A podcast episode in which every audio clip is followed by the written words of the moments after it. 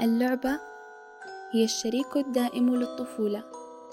وعندما نقول لعبة نتذكر الطفولة مباشرة.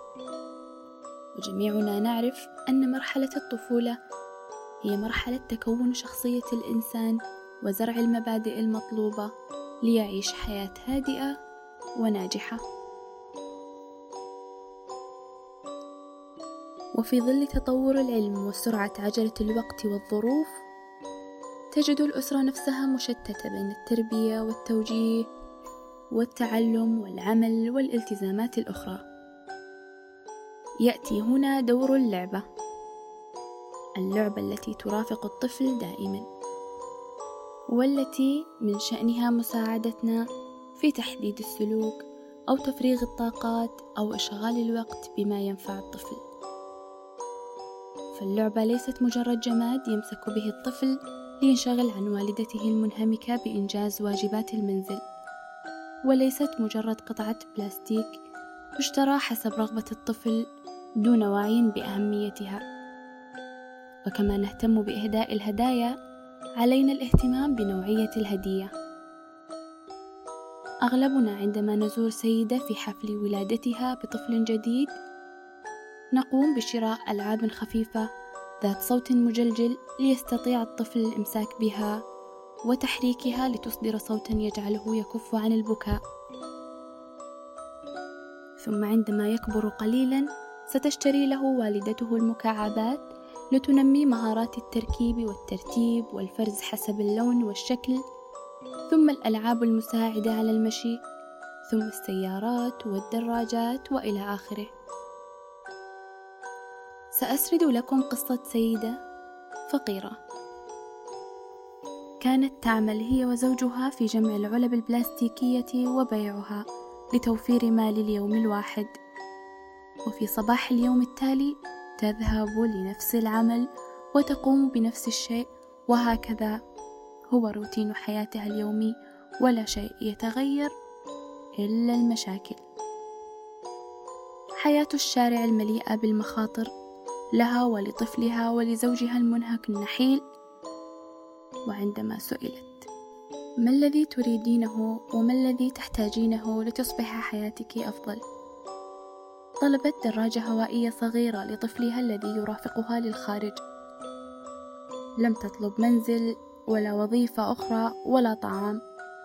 اختارت الدراجة لتسلية الطفل وحمايته من المخاطر التي قد تصيبه بينما تقوم هي بالجمع. فاللعبة ليست دائما شيئا ثانوي وغير مهم وتكمن أهميته في حاجة الطفل له بناء على ظرفه وأسلوب حياته والقيمة التي سيكتسبها أو المهارة التي نريد تنميتها به. بل وأحيانا قد نعالج الطفل الخجول والوحيد بالألعاب التي تكون قريبة من حجمه. تتحدث أو تغني ليبدأ تدريجيا بالتفاعل معها وقت ما أراد. وبذلك أنت لا تجبره على التفاعل مع أشخاص حقيقيين وأكبر منه مما يجعله يشعر بالخجل منهم. يكبر الطفل عاما بعد عام وتزداد حاجته للعب وتزداد رغبته في امتلاك الأشياء المادية. وعند مرحلة معينة بين الطفولة والمراهقة تصبح حاجاته أكثر وطلباته لا تنتهي ونحن نصارع الحياة لتوفيرها له. ألعاب كبيرة الحجم تأخذ حيزا من أماكن التخزين في المنزل بعد أسبوع من شرائها. وألعاب صغيرة الحجم وعديمة الفائدة تعج بها غرفته. وألعاب إلكترونية عنيفة وأخرى يوجد بها أشخاص مجهولي الهوية يتواصل معهم باستمرار. ومن هنا تبدأ المعاناة. يتحول الشخص من طفل مدلل إلى جسد في المنزل فقط.